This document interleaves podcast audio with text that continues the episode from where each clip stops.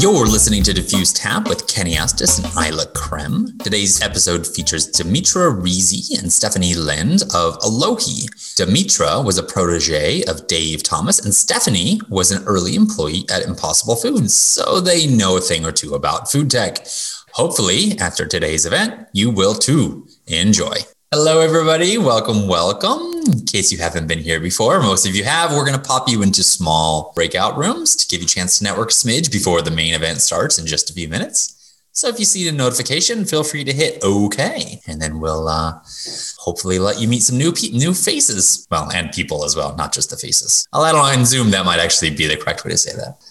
But on that note, welcome back, everybody. Hopefully, you had some good conversations in your rooms there. Uh, just for those of you who haven't been here before, most of you know it, but the agenda of what's on tap today we're going to talk very briefly about diffuse tap and diffuse. We're going to spend about 15 minutes with a fireside chat with our expert speakers of the day, Dimitra and Stephanie. And we are going to do another two breakout rooms, very similar to the ones that you just did. It's about a quarter networking, uh, or sorry, three quarters networking in small groups to kind of let serendipity do its thing, meet a bunch of other emerging managers and people that play in that space. 15 minutes, we talk to a speaker. And if you like this event, we do have a sister event. It is invite only, but it is for LPs. So this is kind of the GP event. The LP is for folks that are active allocators into alternative funds in some way, shape, or form, which leads us into what is diffuse. What we do is fund in a box. Really, we incubate new alternative funds. We do it across a number of different sectors. We do closed ended,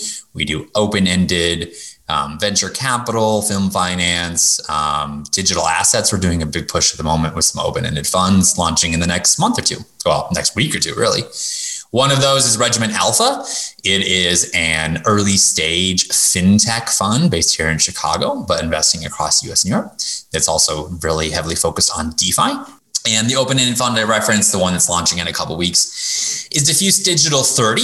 It is, as far as we know, the first true index fund for digital assets, so cryptocurrencies. It's the top 30 uh, on market cap weighted basis, monthly rebalance, really trying to position as the BlackRock for digital assets. So with that, our speakers of the day are Dimitra Rizzi and Stephanie Lind. I'm not very good with introductions. So maybe Dimitra, do you want to kick off a little bit of uh, your background and we hand it over to Stephanie? Sure. I'm, uh, I'm Dimitra Rizzi. I am the CEO of Elohi Strategic Advisors, which, by the way, was founded by Stephanie. So um, there's the good news. We work together, we like each other on most days. Um, but my background is in absolutely everything food. Um, I am Greek, and um, by default, we like food.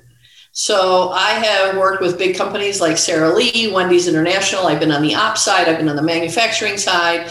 I've also been on the small smallware side, um, where I helped uh, take a company from 45 million to 210 million in two years and sold it uh, three times. Bought four companies while we were there. Um, and then I retired in uh, 2019 on a Friday, and Stephanie called me on a Monday, and the rest is history.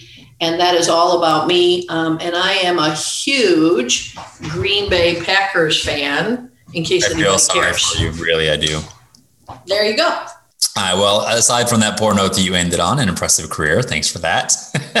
Stephanie? Sure. So, uh, Dimitra's the adult in the room. I'm the fun one. Um, I spent 23 years working for big companies like PepsiCo, Kerry Ingredients, um, Sysco Food Service uh, across sales, supply chain, marketing. In 2015, decided I really didn't fit in the box that's known as corporate America, and I wanted to have a legacy that was not about Fritos and soda. So, as much as I love those things, if I'm honest, um, we'll never speak of this again, by the way.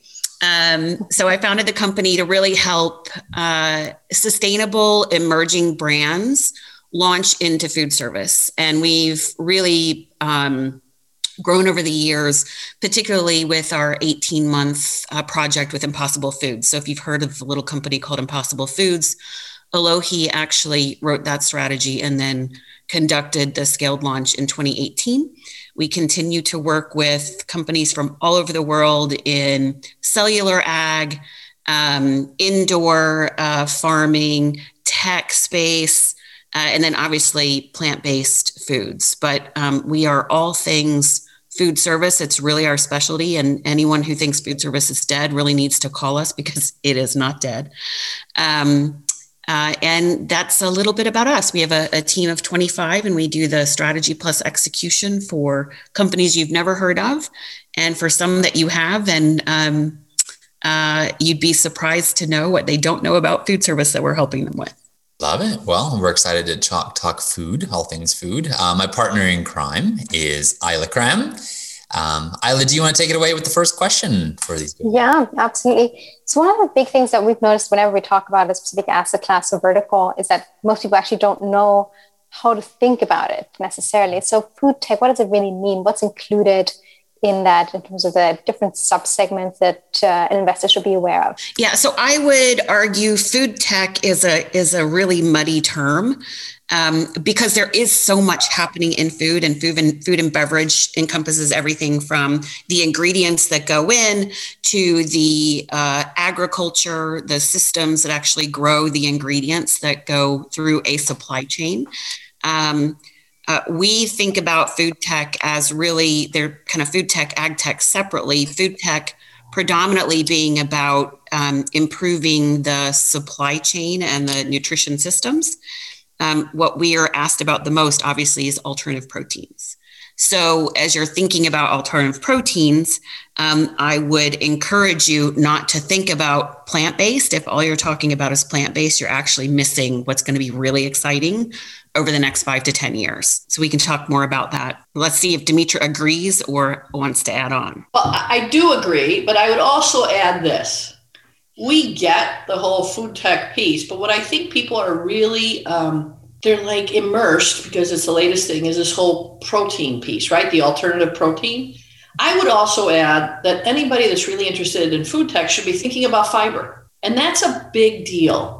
And when you see companies today that are thinking about those, the alternative proteins and the fiber together, I will tell you that is the winning combination going forward. It's kind of like plant based was, as I like to say in 2015 I think this whole piece of the whole nutrient, alternative protein, as well as fiber put together, that's going to be a huge deal.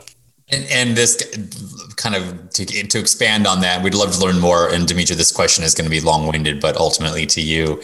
Um, in my head, I just envision you guys just on your free time sitting around the kitchen table eating crickets to try to get a really good idea of what type of proteins and alternatives there really are. So, what are some of the actual like concrete? Is crickets a thing? Like, I know it's an alternative protein. What are some of the really kind of cool, exciting new horizons that you're seeing? Uh, yeah. So, um, Funny you should ask. And yes, I do sit around the table and I do eat all the crazy things because one of the rules in our company is unless Dimitra tastes it, we're not going to work with it. Uh, because I got to tell you, I've had to kiss a lot of frogs. And what I mean by that, some of this stuff is awful. And so I think sometimes people think they have something really cool. No, you don't. Because in the United States of America, the first and foremost is is I have to like it as a consumer, right?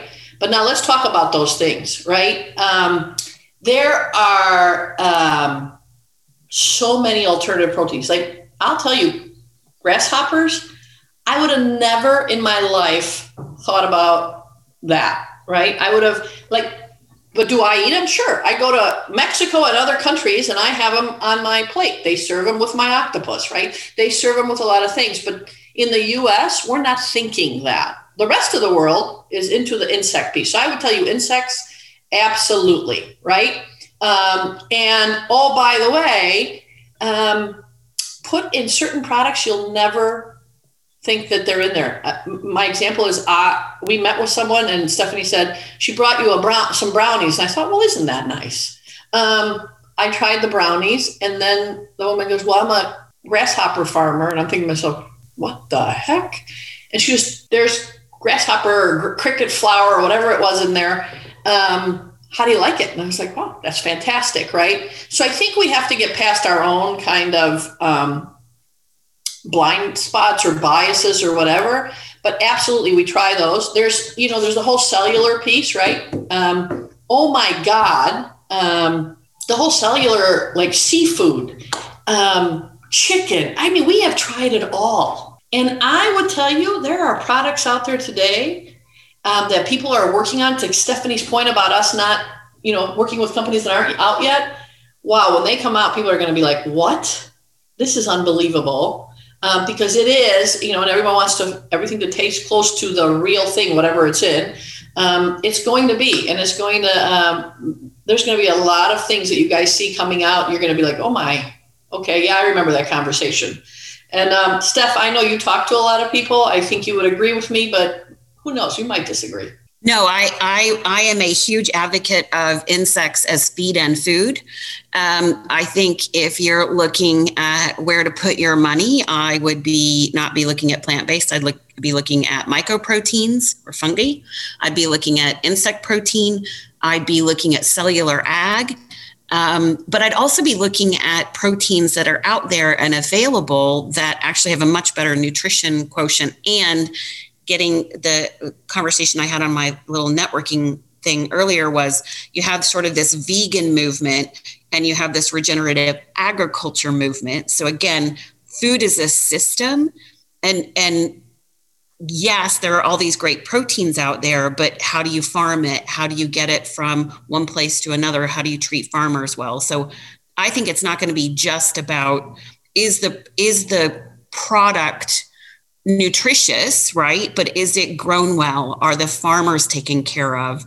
Is the supply chain efficient? What's the net carbon emission of making and producing and moving that product? So it's going to get actually, I think, more complex. Not that it hasn't been complex, it's just nobody talked about it before, I think. Consumer is getting much more aware, right? Mm-hmm. So if COVID did nothing else for us, it taught us as human beings we're not doing well with what we put in our bodies, especially in the US. Sorry, we, we, we're liquored up, right? So now what's happening with the American consumer? They're going out and saying, oh, oh, I didn't know this had sugar in it. Oh, what? No fiber?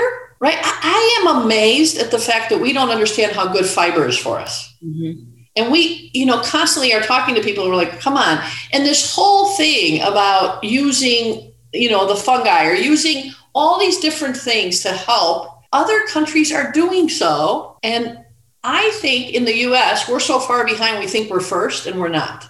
That kind of brings up an interesting point. It was kind of mentioned in one of the chats here as well.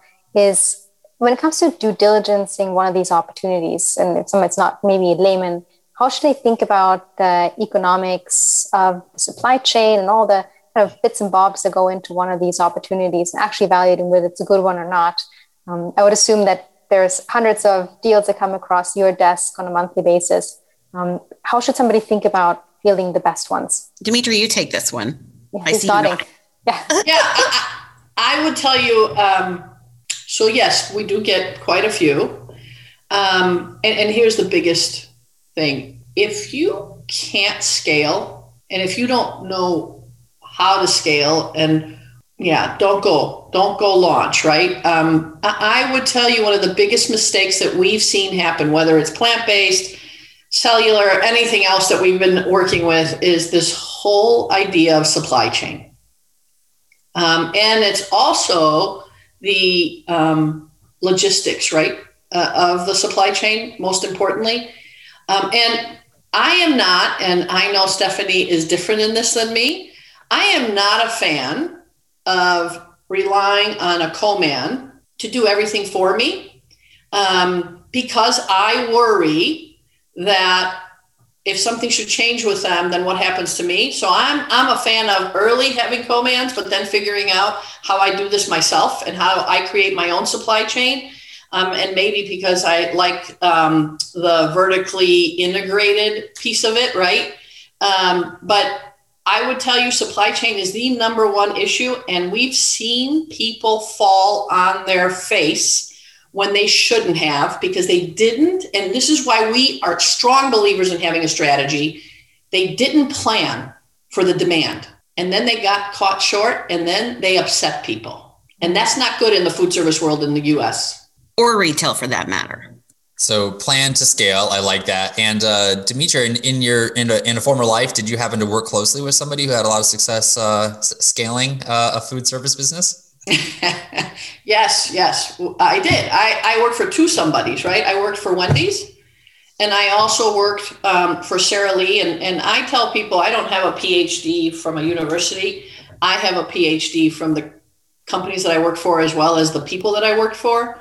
And the one thing that we were always taught by Dave Thomas was do not, do not run out of anything. And we will never launch anything without making sure that our supply chain is in place and we have a backup. That was Dave Thomas.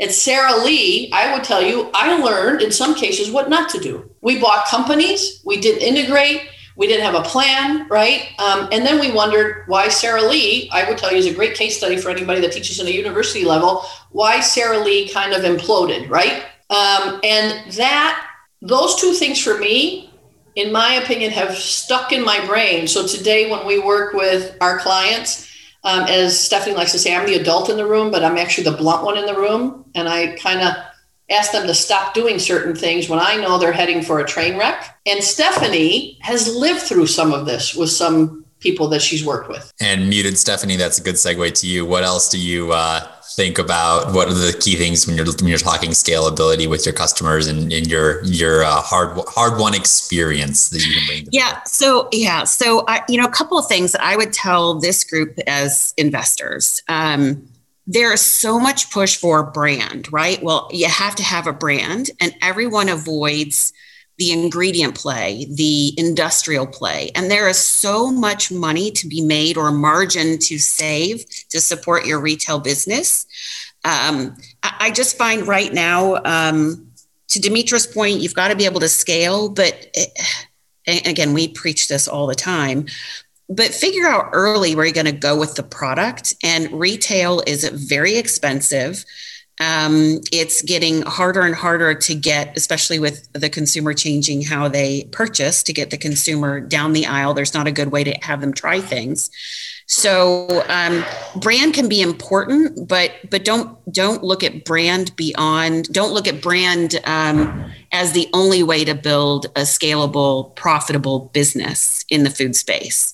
So when we see founders that are adamant, I'm going to retail, right, or I'm going to start in food service, and and that's all they think about, um, that for us is a red flag, right? Because it tells us they're not stepping back and thinking about the business holistically. They're also probably not, to Dimitra's um, point, going down the, the operations path of thinking about what are the ingredients, the packaging, and the manufacturing that I need to scale across channels, right? So, but that said, what's old is new, right? So TV ads are coming back and you've got Clubhouse, which is basically a bunch of radio channels, right? So, how are the ways? All of that said, however, PR does not equal marketing. So, what we see a lot in this space, and it's driven by, uh, honestly, by VC, is PR, PR, PR. And frankly, PR can be the worst thing that you do early. So, again, if I'm looking at a brand and they don't have the supply chain in space in, in place to scale a business across channels over time.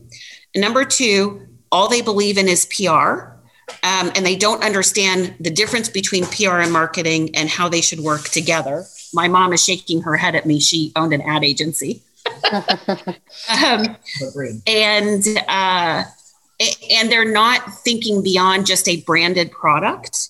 Um, then it becomes a those are red flags for us. Which kind of begs one important question: um, What should a check size be into any of these businesses? Because I would assume it goes from teeny tiny to ginormous given the amount of uh, actual potential hardware and manufacturing facilities and etc. And also probably the runway to go from zero to product is potentially longer in this industry than in many others, or maybe akin even to um, to developing hardware product.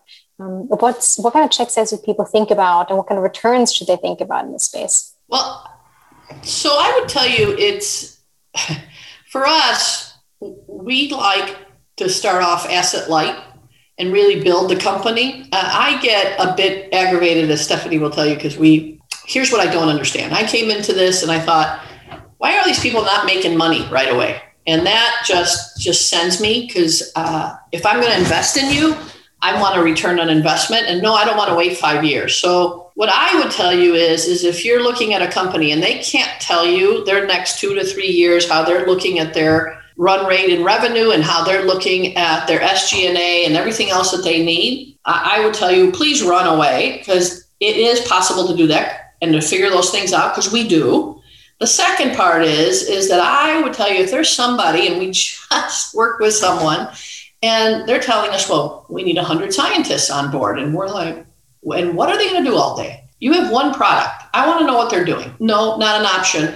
I also would say so. In this, what I'm trying to say is you got to dig into why they're um, building their structure in the way that they do.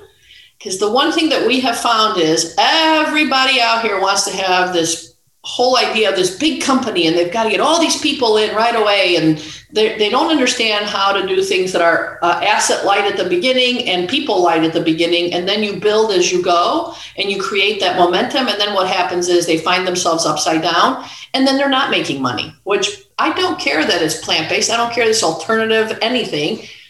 I'm sorry but you know after your first year you should be talking about how you're going to get to bright. So um, Kate Mitra? Yeah talk a little bit so i think uh, i think what what isla's asking is about you know if you're a vc and you're putting money money in sort of when should you put money in and how much should you put in and i think the example of the company that we worked with down in um, out of ecuador mm-hmm. sort of the way they were thinking about it versus now how we've positioned them yes. and why that matters for their growth because that's the other piece is i think you can really inhibit the growth of a brand with little bitty checks and so much freaking fundraising. It makes me crazy. Yeah so in this case we think that this is uh, going to be a breakthrough company. Uh, we don't think we know. Um, everybody that has uh, talked with them is like oh my god and they were going after family and friends and oh it was so much work and we're like guys no you have to position your company and you have to figure out what you're going to do pre series A.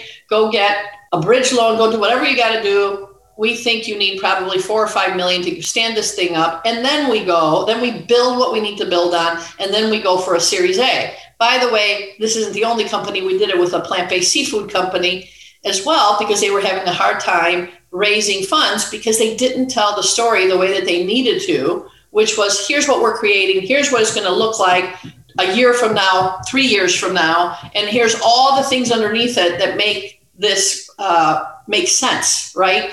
So we reposition uh, companies when they come to us and they say, well, we're just at the beginning and here's how we're raising money. We truly believe that you should go find the VC groups or angel investors or whoever you need um, to get you that bridge. And then for the Series A, build on that versus going out and trying to get little bits and pieces here from people and banks and so on and so forth. Yeah, and don't go do a 2 million here and no 2 million there and 5 million like we counsel clients to you know go for one big raise, create your story, go for a big series A because again, I think one of the disservices that pardon me to everyone on this um, but one of the big disservices that VC does to these upstarts, particularly in food, is there's just this continual raise, right? And a lot of money comes in that doesn't understand the space. Back to my comment about building a brand versus really understanding how all the channels work together to drive profitability over time. Um, but if you're looking at a, at a company and you've done your due diligence and you feel really good about it, like go in big, right? If they're asking for two, figure out how you can get them to five or 10, even if it's over time, so that they don't have to spend their time fundraising. They can actually build the business, which is better for you in the long run. I don't know if we answered the question because I don't think there's a right answer in this space, but that was I wanted, good. I wanted to preach for a second. uh, it's funny because one of our previous speakers, uh, I think they, they made a comment along the lines of like, hey, when you go raise money, you're going to give a 15 to 20% of your company anyways. So just raise as much as you can. Um, and then the valuation takes care of itself. But that does take us to the end of our fireside chat. In between uh, breakout rooms, we are going to pick up some more, actually, some questions from the chat. So feel free if you want to ask these good ladies anything, put something in there. But quick uh, housekeeping items for the breakout rooms no hard pitching. We're there kind of network, not to kind of just try to raise money. Um, no a holing. It should be pretty self explanatory. And then also um, for the, we don't send out a participant list. So swap details in the chat if you find somebody you want to connect with. We do have a Telegram group. We no longer have a WhatsApp group. I'll expand on that in a little bit. So join us on Telegram. Isla will put the link in. Isla, do you want to talk a little bit about the breakout rooms and uh, give yeah. them a topic? I'll pop you guys in breakout rooms now. You'll be four or five people in each room. Um, the topic is which food trends do you believe are fads and which are here to stay? Introduce yourselves, have a quick chat, and I'll bring you back in about 10 minutes or so. All right. See you all in a moment. Welcome back, everybody. Hopefully, you met some interesting folks. Um, we're going to do, we're a little bit behind on time, so we're only going to do one quick question, um, but it's an open ended one. So, Stephanie, to you, and you might be muted.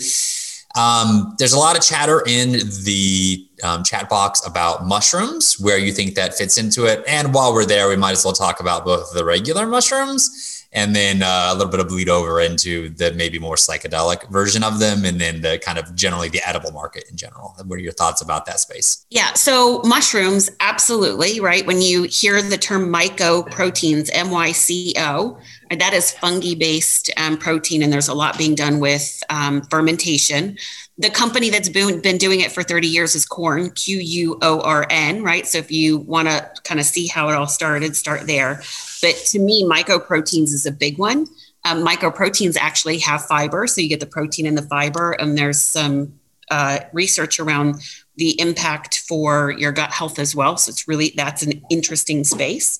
Um, as far as the psychedelics, um, I got to tell you, I just uh, started reading the Michael Pollan book. Um, I've been following cannabis. I mean, again, it's all interrelated, right? It's all what are the things that are out there that we've been able to or that we've you know indigenous people have used for millennia for their health and for nutrition and i think there's a, a, lot in mother nature frankly that we're either ignoring or that has been um, tread over by the the wheels of john deere tractors in commercial agriculture and i will get off that soapbox right now i imagine there's a whole uh, that goes oh, yeah. much that that goes much deeper Dimitra, anything to add on uh, those those subjects uh, no, no, I'm good. She does a really good job. The only thing that I would say is the psychedelics thing. Keep an eye on it. I think this is big. I personally think this is going to be the way forward, and it's going to turn uh, even the medical community, in my opinion, upside down because there's some things going on that's really cool there. Huh. Fascinating. Um, okay, is, is, that, is that space you guys play in in general? Because like odd edibles, um, like more like cannabis in particular like that's obviously come on. Psychedelics i don't know i think it's still illegal right? So probably not near term. So the cannabis yes. So i worked with a, one of the biggest cannabis companies out of california. Major implication like again there's room for it in the food space and what we do. It's just back to you know mm. federal lines um, for the the edible um, mushrooms. Um, i we're not doing anything with it yet because I think it's too early. Again, I think it's going to it's going to be more of a pharmaceutical, more of a pharma play. Mm. Um, but I think the potential for it in food is huge. But I think we're a long way off for that. Well, I would tell you, um, I disagree with Stephanie on that part. I think the potential for food is high and it's going to be now. I have a uh, very close friend that's in this industry, and she and I actually just had a conversation last night about this and she said, We are starting to work on the food side of this. Does that mean um, you get some? Yeah, that means, oh God, just what she needs, just what Stephanie needs. Um, uh, yeah, I try to keep this stuff away from her. Um, Those samples are coming to my house, Dee. Yeah, I know. But I would tell you, I think people should run, not walk on this one. Uh, I, hmm. I'm telling you, big, big, big deal take it from me. Um, and it, you know, when I'm now, when I think about investing, I think about psychedelics. All right, good to know. Well, we're going to do one more breakout room um, and then pull you back about a few minutes before to wrap up and maybe one last question um, for our speakers. Isla, do you want to do topic for the breakout room? Yeah, why don't we continue on this one? Do you think that standard stimulants will be replaced by the natural cousins? Um, this topic always catches on fire in breakout rooms, so we'll just go with it. I'll open the rooms now and we will see you back in five. All right, guys, we are um, running a little bit behind, so we're going to do a quick wrap up and uh, may have time afterward for one more question, but we do try to end it at the top of the hour every every week. Um, so up next, yes, Telegram. We are maybe deleting WhatsApp. Certainly, it's already in read only. So, if you want to connect with the community, um, WhatsApp is not the right way to go about that anymore. So, do join us on Telegram. The community is great about answering questions and in particular making introductions because uh, as, as is this event it's very heavy on networking. So introduce yourself and come up with an ask. You'll be surprised. People are usually pretty good about it. As a reminder what we do at diffuse is uh, fund in a box. We really incubate alternative funds open-ended closed-ended uh, venture. I see aj here so film finance. Uh, we really focus on that being a lifetime partner acting as the ceo cfo but then also um, helping folks that have found a really cool investment strategy, but have never run a fund before. We just kind of do the fund piece so they can go focus on uh, executing the strategy. Next week, we have Rise of the SPAC. Um, knew he was going to be coming in. He just successfully raised a large uh, SPAC, and he's going to talk about that experience and what it looked like from from nothing to launch, and now they're into the search process. Um, Isla, did I miss anything that I was supposed to touch on here? Nope, you're all set. I will send you guys all a email in just a couple of minutes with the Telegram link. Hop on. There's also a desktop app in case you prefer to be perpetually distracted at work with uh, awesome requests from the Diffuse community. Um, otherwise, thanks so much, Dimitra and uh, Stephanie. It was really lovely having you, and uh, we'll see you all next week. Yeah. Thank you. Thank you. Thanks everybody Thank for coming out. We'll bye bye. All right. You've been listening to Diffuse Tap with Isla Krem and Kenny Estes. If you enjoyed these conversations, join us for the live version every Wednesday ish at 10 a.m. Central. In addition to the fireside chat, the live event features three rounds of networking in small groups with alternative fund GPs, LPs, and supporters from around the world.